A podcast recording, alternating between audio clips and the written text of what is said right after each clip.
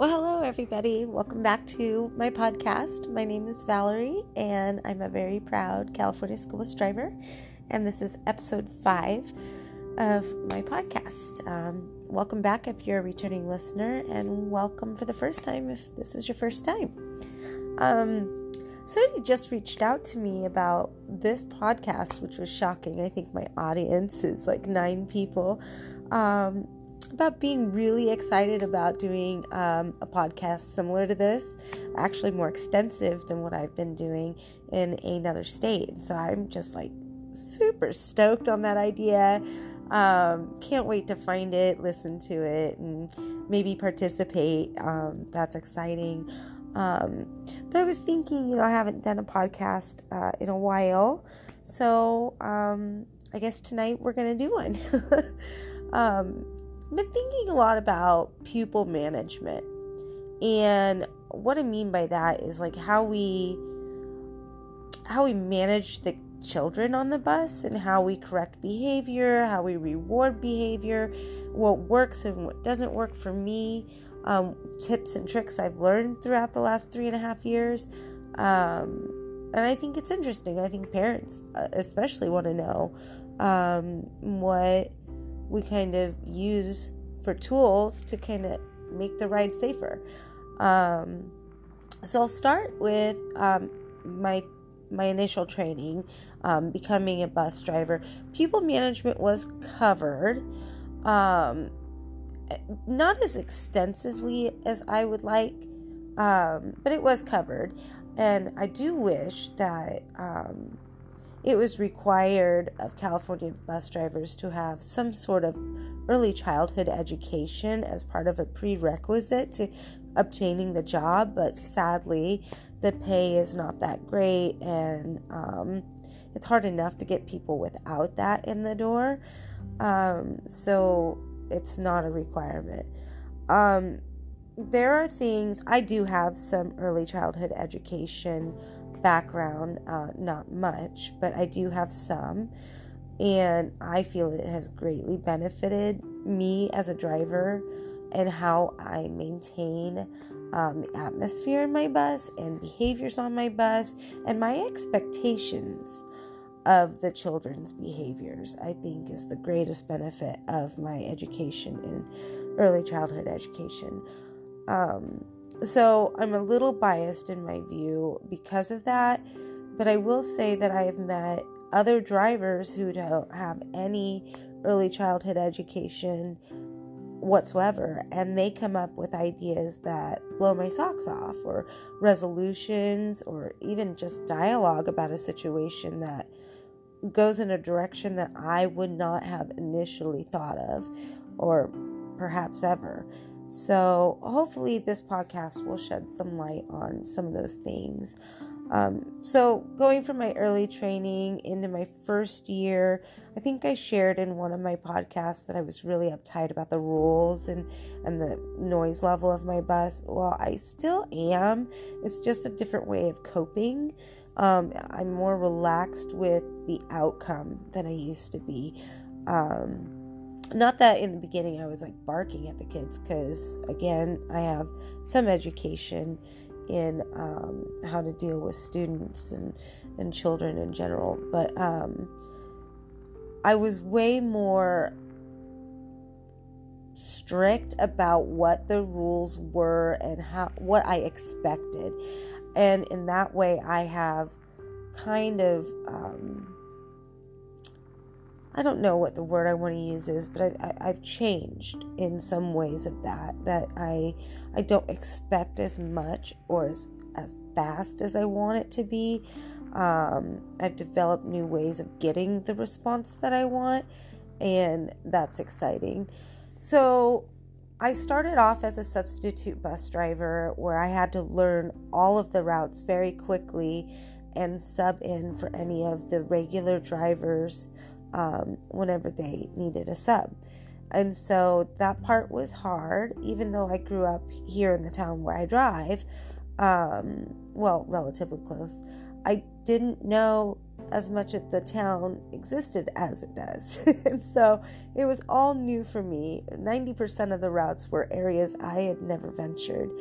And um, so that was challenging. And, you know, learning how to drive the new roads and, and still being a relatively new driver in California, you only get or you're only required to have 20 hours behind the wheel training before you're eligible to go test with the California Highway Patrol officers, um, which is what I had. I think I had a little bit more than 20 hours, but so I was still very, very new at even maneuvering the vehicle. And on top of that, I was dealing with kids that were different every time, roads that were different every time. And so that was hard. And my expectation was that everybody was just going to sit down and be quiet and I could just focus on getting from A to B. and that was not a healthy expectation whatsoever to have. Um, as far as managing the children, um, in the beginning, I would get on my loudspeaker and kind of correct the bus as a whole a lot. And then I would pull over my bus, resulting in me being late a lot. Um, I would pull over and proceed to give a very long lecture about why the rule that I'm talking about was important, what it is that they need to do, why, and I mean, it was just kind of ridiculous. My boss used to call me the traveling um, schoolroom because I would just pull over anywhere that was safe and start talking to the kids about you know why we have to buckle up or why we don't throw things out the window and why it's important to keep our volume low and what my responsibilities are and just this it wasn't getting me anywhere but my boss thought it was really really comical that I was always so late and you know she would ask me why and I'd be like well I had to pull over 10 times. And she was why are you pulling over? You know you got to let certain things slide you know? You got to pick your battles is basically what she was saying. And and now that i'm in three and a half years i can say that that's gotten a little easier to pick my battles. Um, some things not so much but a lot of things i've kind of learned to just kind of deal with um, without giving the lengthy lecture and pulling off and you know being late you know because that was causing issues for the parents too uh, me being late all the time so there's some things that i've learned that have worked in my bus to correct certain behaviors and um, that have taken place of that sort of lecture that i was doing early on in my career um, for instance when the volume inside the bus gets too loud um, I'm on a route this year where that's not particularly an issue. Occasionally it is, but it's not like the route I was on when I was taking children to this after school program. Um, that route was so loud. I mean, so loud. And it was just, it was so loud. I even getting on the radio that talks to the whole bus wasn't loud enough to overcome the volume in the bus at times. And so um, I've learned some things like nowadays I'll do a few things, I'll give them a warning. Um, I'm yard duty at one of the schools, and both the elementary schools I serve have the same sort of hand signal, and it's called a quiet coyote. And occasionally I will hold up a quiet coyote, and the whole bus will start figuring it out um, that they're being too loud. Another trick I've learned is turning on the lights. That's my signal that they're getting too loud. And um, that's when they'll also just throw up their quiet coyotes in the air and they'll hush down for a little bit. And so I've learned to do that instead of doing my lectures. That's super helpful. Um, volume, like I said, this year hasn't really been an issue I've struggled with. Um, but I do middle school as well. And occasionally volume isn't the only audible issue you'll get on the bus. Um, with my middle school group, I'll get a lot of swearing, and I don't know why that is or what it's all about, but even as a sub, that was true um, for this particular district, and I'm sure it's nationwide. Okay, they're middle schoolers. Um, there's social media and YouTube and I I see what I see when I participate in social media, so I can only imagine um, where they get it from because I wasn't really exposed to it as a child. Um, so swearing is a huge, huge thing on my bus, and it's so frustrating to deal with because I'm de- I'm dealing with children who are kind of coming into their own and they're going through all these hormonal changes and it's again frustrating because you're trying to talk to them, trying to reason with them, trying to explain, you know, why it's not appropriate, whatever, and they're just kind of rolling their eyes going whatever, you know. Um so some things I've learned to deal with that is I'll kind of make a joke out of it like, dude, what is your mom to say when I call her and tell her you just said what you said? Dude, what's up with you? Find a better word, find a better phrase, you know. And so that that's kind of helpful. Um, I don't really experience too much of the swearing with my littler kids. Um, let's see some other behaviors. I get a I have a seatbelt bus this year, and I have a lot of kids, a lot of kids, both age groups that just refuse to use their seatbelt. Thankfully, California law protects me as a driver if they don't, but I am obligated to tell them to buckle up. And being a driver, I want them to be buckled because, you know, they wouldn't be there for no reason. Um, I mean, our buses, we, we have both buses still um, legal in California. You can have a bus that was built without them and it's totally legal but any new bus built um, is outfitted with seatbelts, so there's no other option if you buy a new bus. Um, so they're kind of phasing out those buses that don't have them. So when I encounter children who aren't buckled, you know, I can see them in my mirror, standing up, reaching into the seat behind them, falling onto the floor, what have you. Um, instead of again, like I used to do, pull over and kind of give a lecture. Um, I've now learned to find time in my route to do a random seatbelt check. And if they have been caught three times without their seatbelt on, it's a citation. In my district, um, you get four citations. Your fourth one, you're kicked off the bus for the rest of the year. So I've learned that I can't expect them, first time I tell them, if I catch you without your seatbelt on, it's a citation because in a week, one student will be kicked off my bus for the year.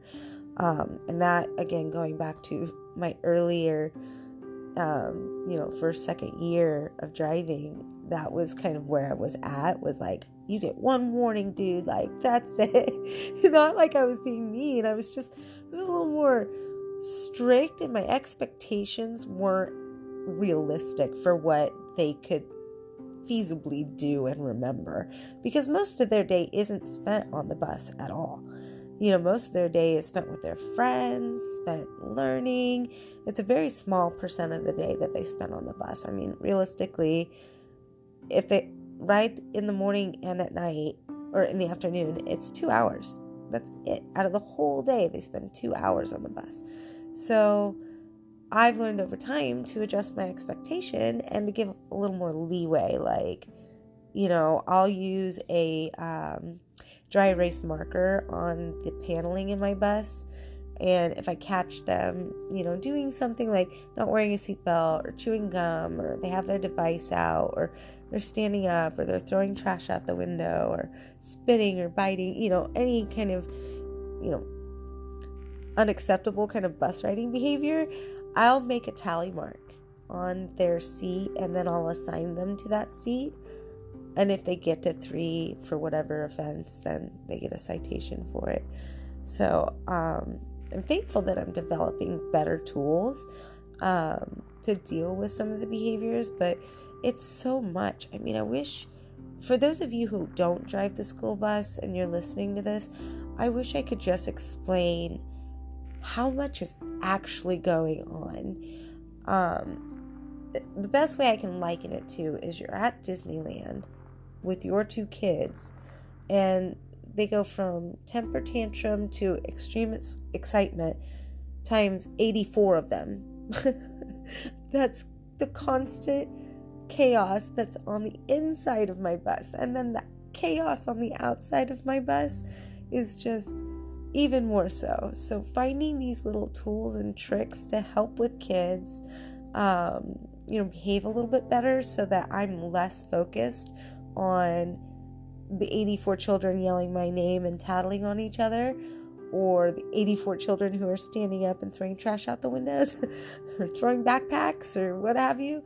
Um, and I'm more focused on the road. So these tips and tricks are really beneficial, and I'm thankful that over time I'm learning more and more. And I can't wait to see what happens in 10 years, what I've learned, you know.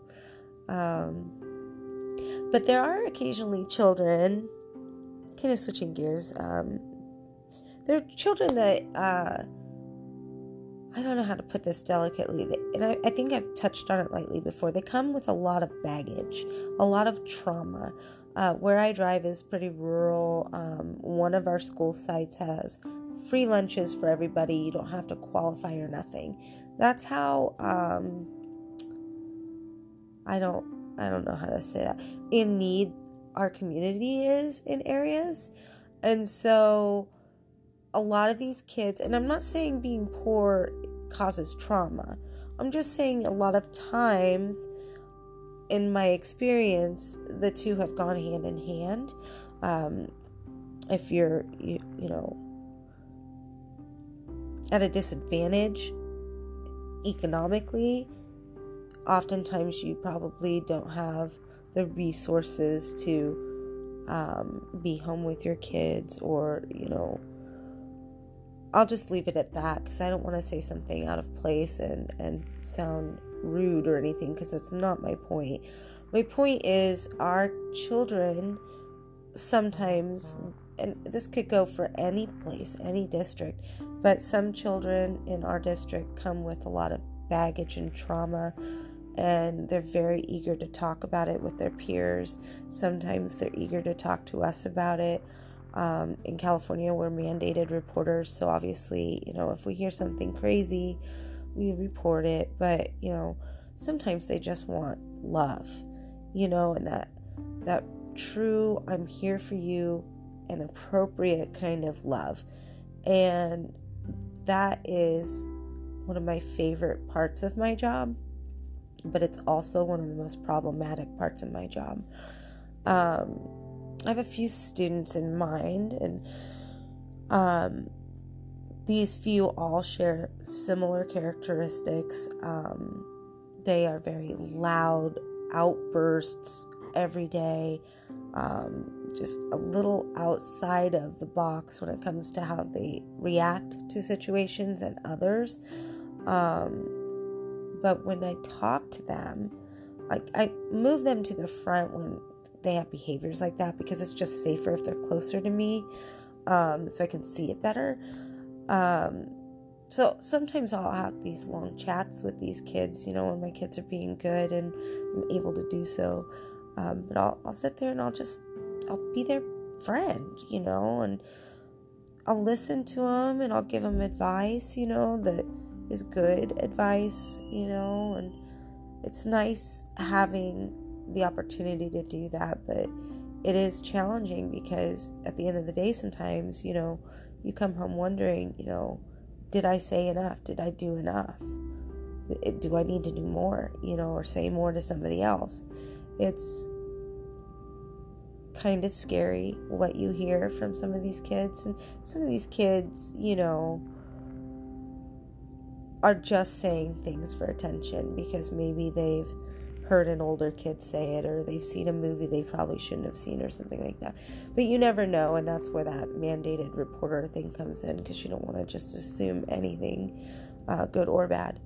But um, some of those behaviors can be really challenging to deal with, and I encourage anybody who's going through that as a driver or in education or child development or daycare, anything like that, um, to research the laws and and get some education because there are tools and tricks and um, and and things for you, not for them, things for you to adjust in yourself that will really benefit the child, like how you react and, and the way you talk to a child and um, things you can say instead of things that you might be saying already.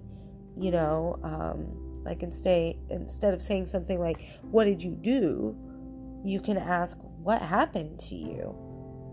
You know, and and and be a more positive kind of role model in these kids' lives. So, yeah, hopefully this podcast wasn't too all over the place, but um, pupil management is a huge piece and it never is something they can just teach you. Um, it's an ever growing and changing development within yourself, I think. Um, just, I encourage anybody out there who's, you know, maybe serving children um, to just look into maybe researching it a little bit and finding out what's healthy and what's not healthy, identifying signs of trauma, um, finding ways of dealing with trauma, and um, encouraging these kids to have a better day. Um, and a good rest of the day. I mean, we pick them up, and oftentimes they haven't eaten or showered. I'm, I'm only talking about a very small group of children but still, you know, you can tell that there's a little bit of neglect and or um, just that it's it's rough where they're coming from. Let's put it that way, and and dealing with that appropriately and and not being an additional stressor to them is super helpful um, for you, but mostly for them. And um, I, I would just encourage you to look into that if, if it's something you're encountering out there. I myself, we went to a training district wide, um, so transportation, all three schools that I serve, all the faculty from the schools, we all got to participate in a trauma training, and it shed a ton of light on these kind of children that we encounter occasionally and how to assist them in having the best day that they can and how to work around um, when they're triggered or when they um, they called it in our training flip their lid and that's exactly what happens is they kind of their brain cuts off and they just go into a automatic kind of defense mode and unless you can get them to unflip their brain they're not going to leave that place. So, I don't know. Um, dealing with the behaviors is a major piece of bus driving and can be oftentimes one of the most rewarding and heart filling pieces of the job because, again, occasionally you'll have that kid where they are just hating you all year long multiple years in a row, even. And then one day we'll be like, you know what? Thank you. Can we talk? Or what do you think about this? Or, you know, it, they'll open up a little bit. And that's amazing to see and build that trust in a child that doesn't have it. As far as the kids who are just acting out, I mean, again, the lights work. I'm developing new tricks and all kinds of stuff every day and thankfully, I have the drivers I work with who come up with their own little things that are tremendously um, useful and, and beneficial on the road. So, as I encounter more of those and more stories, hopefully, we'll have more chats about uh, pupil management. But I guarantee that we are encouraged to um, be very calm. We're not allowed to cuss at them. Obviously, you would expect a bus driver to. Um, we have a hands off rule, you know, the kind of common sense stuff is there. Um, but we're also encouraged to be as patient as possible um, and to pick our battles, you know, instead of being so uptight about the little things, you know, focusing on the bigger things and maybe addressing the little things over time if they develop into a pattern. Um, you know, we're taught to be patient, we're taught to be kind, and I just thought it would be interesting to kind of hear about some of that. And again, once my driver instructor comes on board, um, we'll hear a lot more about that. Um, this is just my experiences today. Um, thank you again for joining, and I hope you visit us again. And have a great evening.